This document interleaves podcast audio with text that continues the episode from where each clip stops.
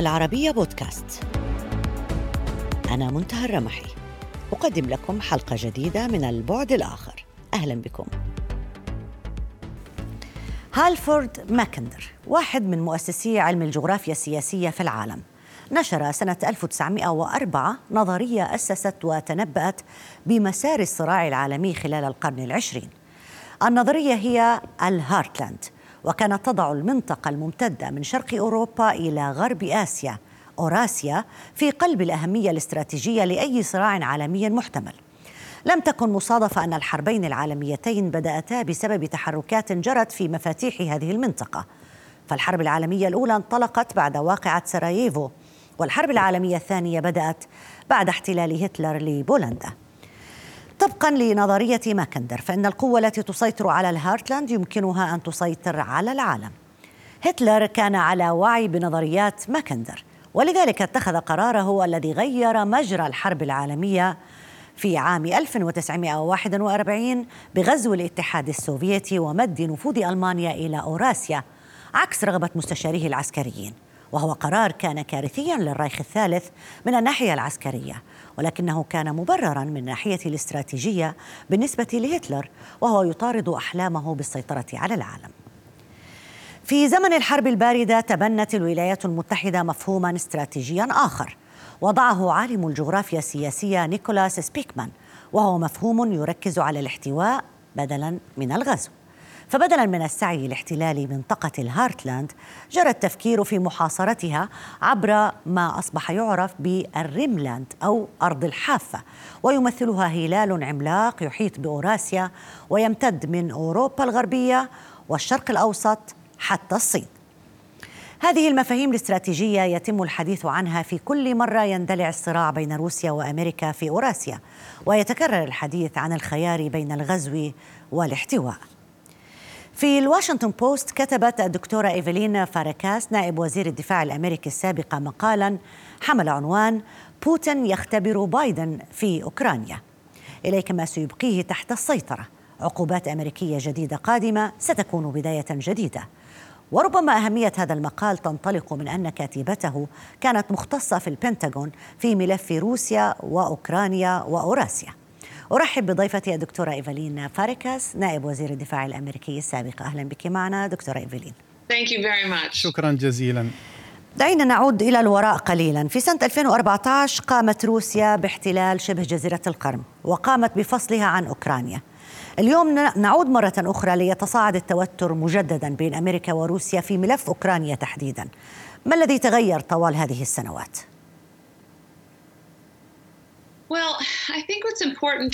أعتقد من المهم أن ندرك بأن أي في مقدمتك تتحدث عن الديناميكيات العالمية.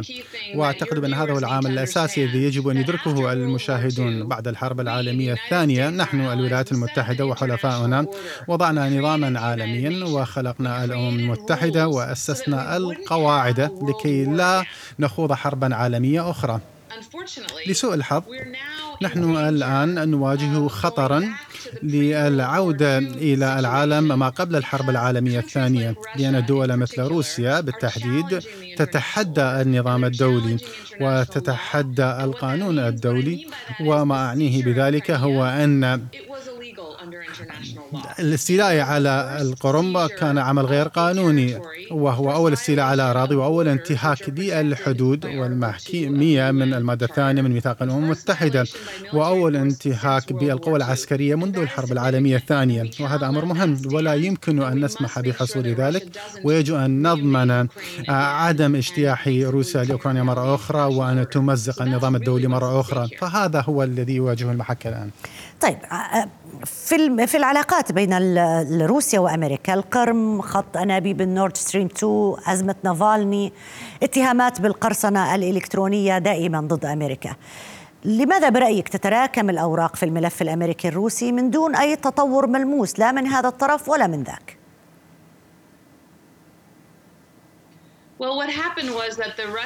ما حصل هو أن الحكومة الروسية تحت رئاسة فلاديمير بوتين في حوالي 2012 قررت بأن أمريكا هي خصم آه، روسيا السياسي فبدأوا بشن حرب سياسية ضد الولايات المتحدة وأقرب حلفائها.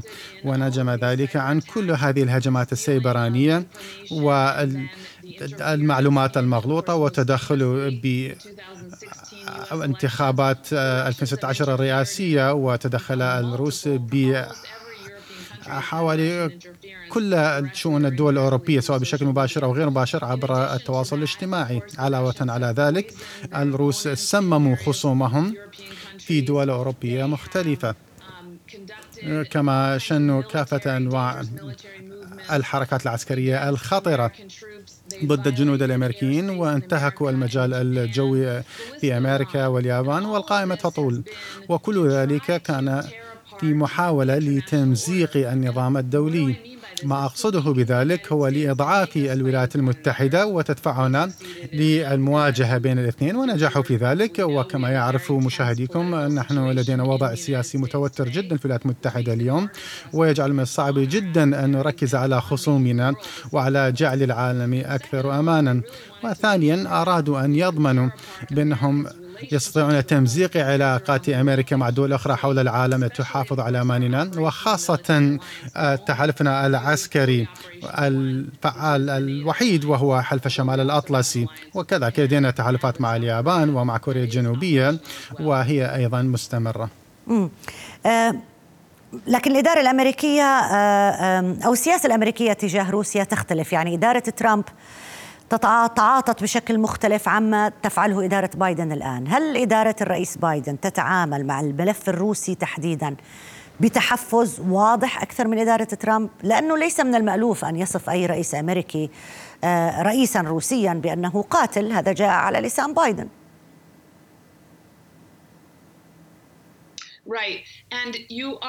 نعم أنت محقق. في السؤال الأول ذكرت قائمة من الأشياء التي قامت بها روسيا ضد الولايات المتحدة. العمل العدائية ضد الولايات المتحدة. والعديد من هذه الأمور حصلت بعد تولي دونالد ترامب السلطة لأن الحكومة الروسية كانت تعرف بأنه لن يرد عليهم كما فعل رئيس بايدن. الرئيس بايدن يدرك بشكل جلي بأننا الآن في مواجهة. بين الديمقراطيات التي تحمي النظام الدولي والاوتقراطيات التي تهاجم النظام الدولي وخاصة روسيا وكذلك الآن إلى حد ما الصين إيه يعني لكن هل هل طريقة التعامل بين البلدين ما زالت في نطاق الحرب الباردة ولا سنشهد صدام ما أم أنها تؤسس لاحتواء بشكل أو بآخر؟ أعتقد بأننا عدنا ربما إلى نوع من الاحتواء اليوم. بالتأكيد لدينا نوع من العلاقات الاقتصادية مع روسيا ليست كما كان عليه الحال مثلا مع الصين. ولكن حلفائنا بالتحديد يعتمدون على روسيا آه، للحصول على النفط والغاز. فمن المهم جدا أن نحافظ أولا على علاقات اقتصادية بناءة إلى الحد الذي نستمر ذلك لنضمن أن الشعب الروسي لا يعاني من دون ضرورة. ولذلك فإن كل العقوبات التي فرضتها الولايات المتحدة على مر الوقت لمعاقبة روسيا استهدفت القيادة والنظام والأوليغاركيات. ف كل هذه الشركات في المؤسسة السياسية التي تدعم هذا السياسة الكرملين الخارجية العدائية.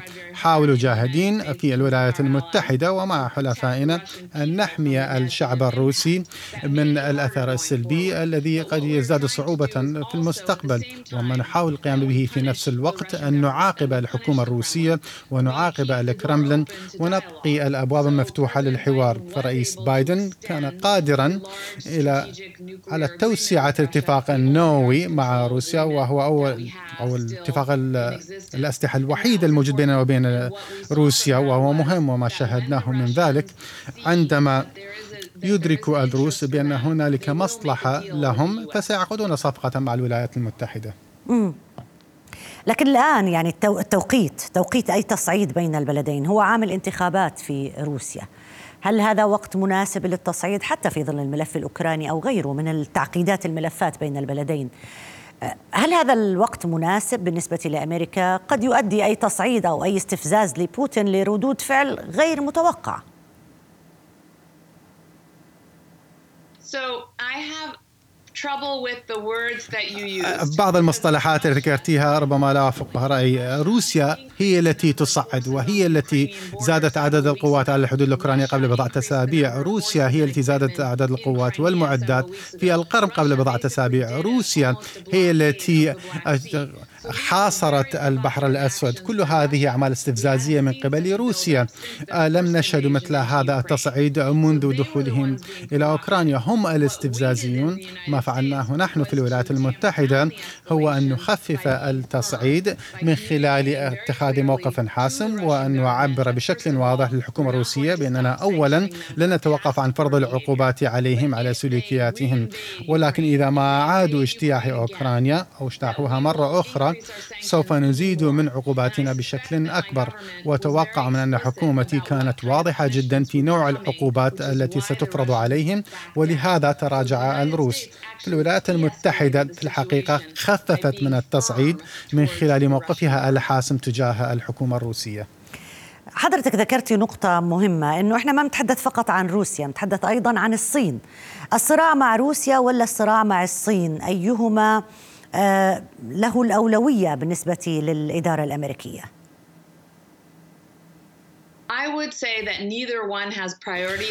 لا أظن بلأي واحد منهما الأولوية كلاهما ملح ومهم روسيا قد تكون أكثر إلحاحا وخاصة لأنهم يحاولون بكل نشاط تدمير الديمقراطية الأمريكية وتحالفاتنا وعنصر الخطر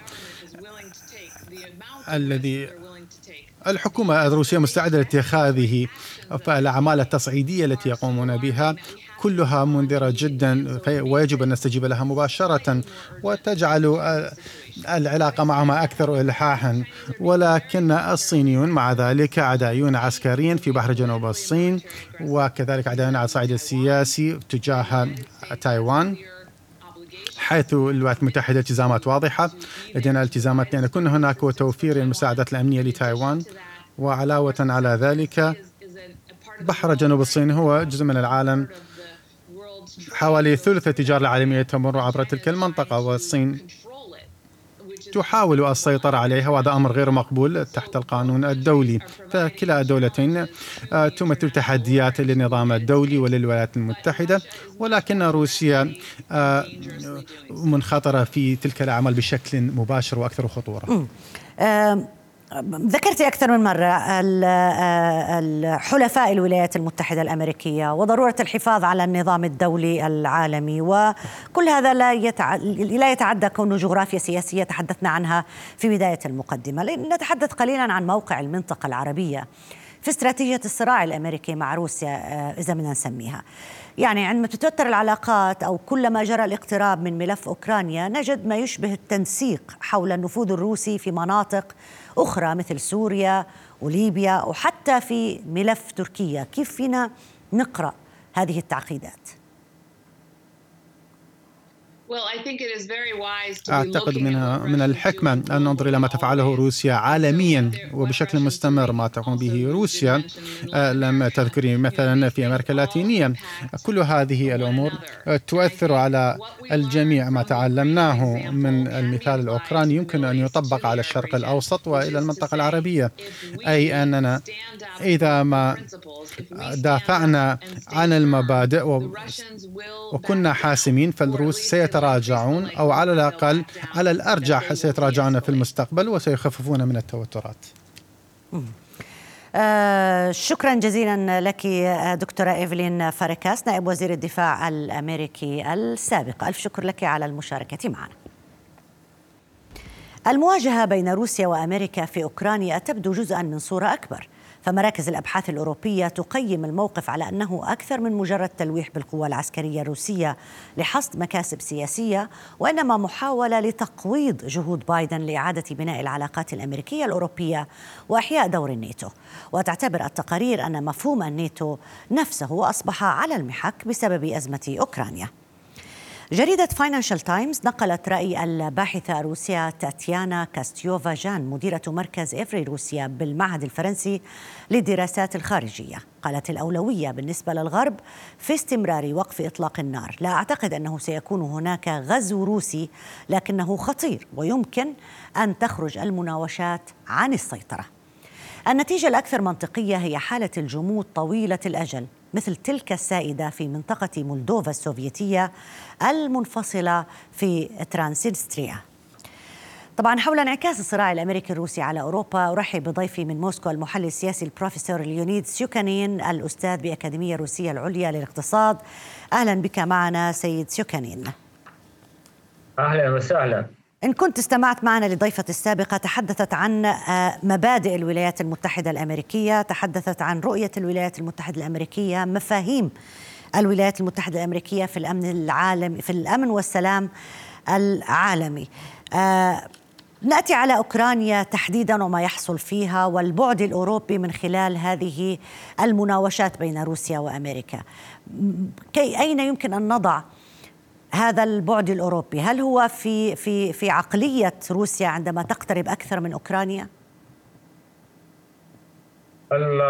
طبعا نحن كل ما نشهد حاليا بالنسبة للملف الأوكراني والموقف لكل من الولايات المتحدة والأوروبا الغربية من هذا الملف طبعا يبدو لنا إنه آه، كل من كل هذه المبادئ كل هذه الضغوطات التي تمارسها الولايات المتحدة ودول أوروبية تنطلق من المعاداة لروسيا وضرورة المواجهة لروسيا. إذا كانت القيادة الأوكرانية لا تتخذ المواقف المعادية لروسيا فهي لا تهم الأوروبا والولايات المتحدة. على هذا الأساس الدول الأوروبية لا تعلق الأهمية لوقف إطلاق النار. أي لكن لكن الولايات المتحدة الأمريكية سامحني بروفيسور سيكانين تقول بأن روسيا هي من تصاعد لأن روسيا هي من تقوم بزيادة عديد القوات في حول أوكرانيا في مناطق أوكرانيا وهي التي حاصرت البحر الأسود وهي التي آه، آه، آه، لها أطماع استعمارية في هذه المنطقة وليس العكس.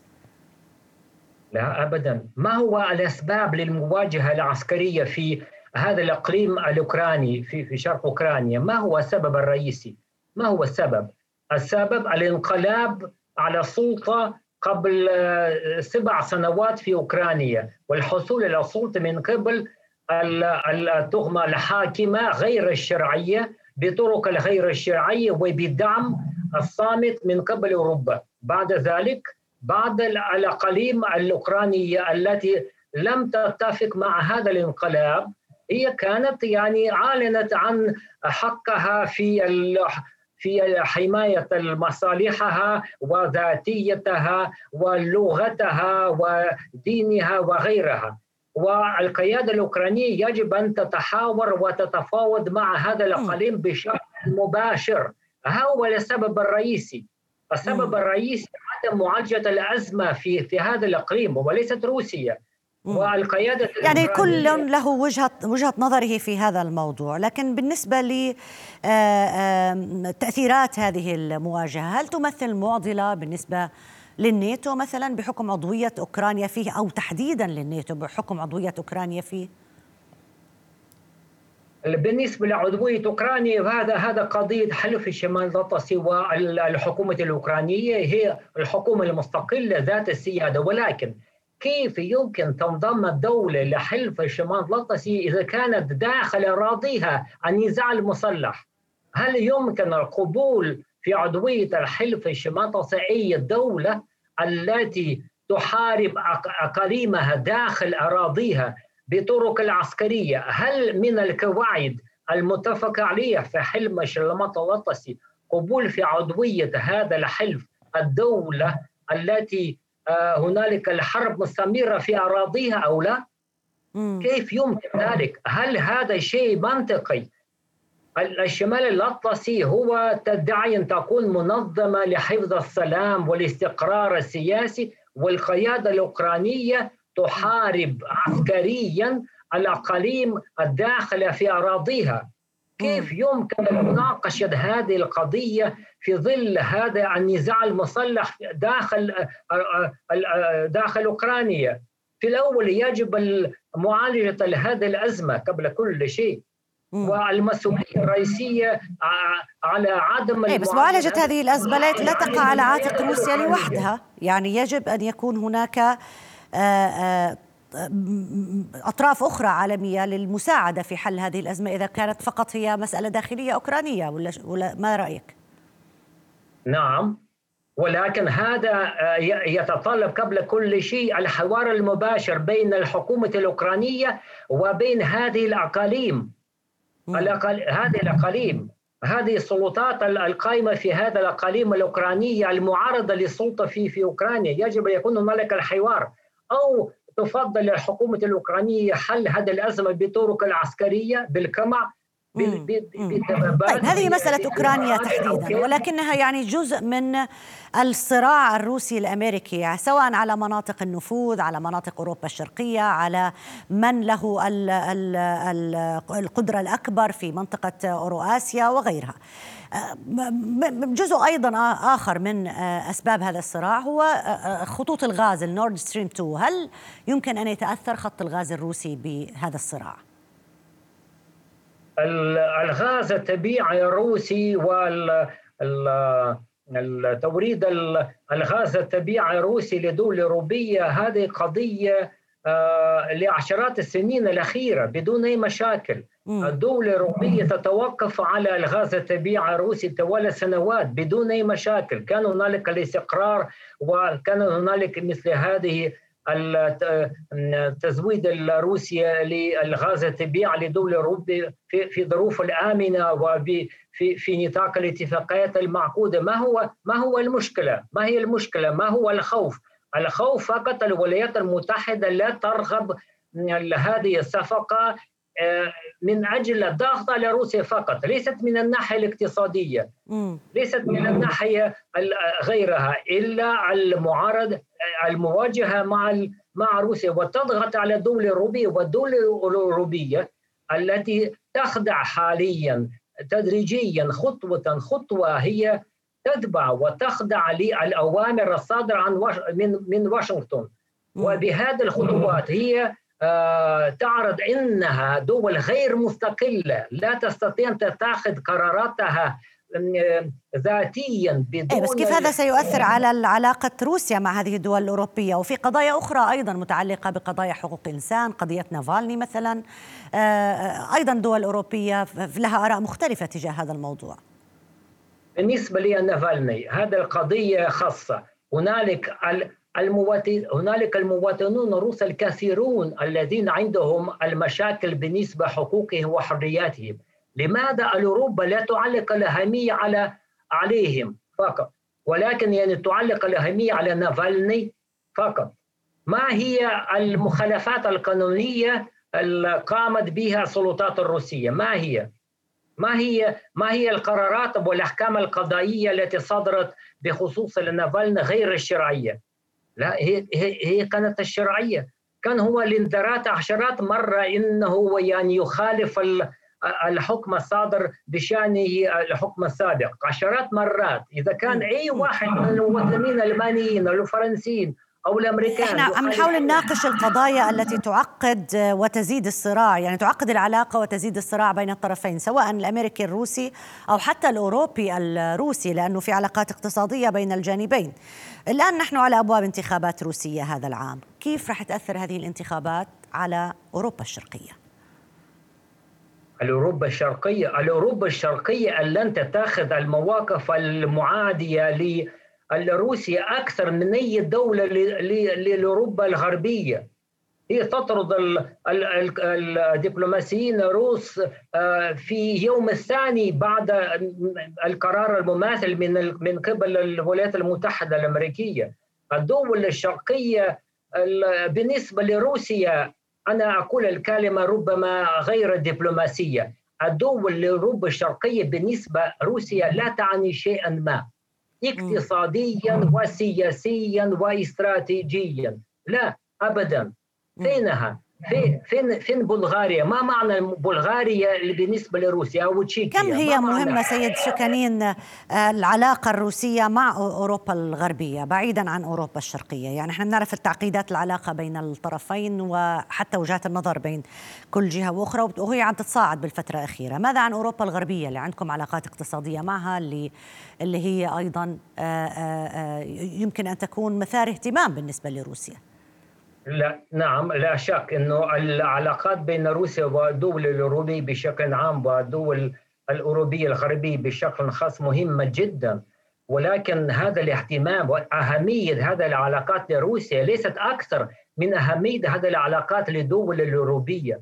روسيا لا تحتاج إلى هذه العلاقات بدرجة أكثر من حاجة الدول الأوروبية الأوروبية إلى تعاون مع مع روسيا. ولكن روسيا لم لم لم لم لم يتبادر باتخاذ الخطوات التي ضرت بهذا التعاون. الأوروبا الغربية هي تبادرت بفرض العقوبات وغيرها من الخطوات. روسيا لم تتبادر بذلك. على هذا الأساس الكرة في ملعب الأوروبا الغربية. يعني كانت الأوروبا مستعدة لتتبيع العلاقات فروسيا سترد المثل في نفس اليوم. في الصورة الأعم والأشمل إحنا بنشوف شو اللي عم بيصير بين الأطراف المختلفة في هذا السياق. هي محاولات جس نبض ولا إبقاء الوضع على ما هو عليه؟ أو ما الذي يمكن أن يحصل آه، آه، آه، من تبعات وتداعيات لهذا الصراع الطويل بين الطرفين الروسي والأمريكي؟ شكرا جزيلا لك بروفيسور ليونيد سيوكانين الأستاذ بالأكاديمية الروسية العليا للاقتصاد. ألف شكر. بعد انتهت هذه الحلقة من البعد الآخر يمكنكم دائما متابعتنا على مواقع التواصل الاجتماعي تويتر فيسبوك ويوتيوب. إلى اللقاء.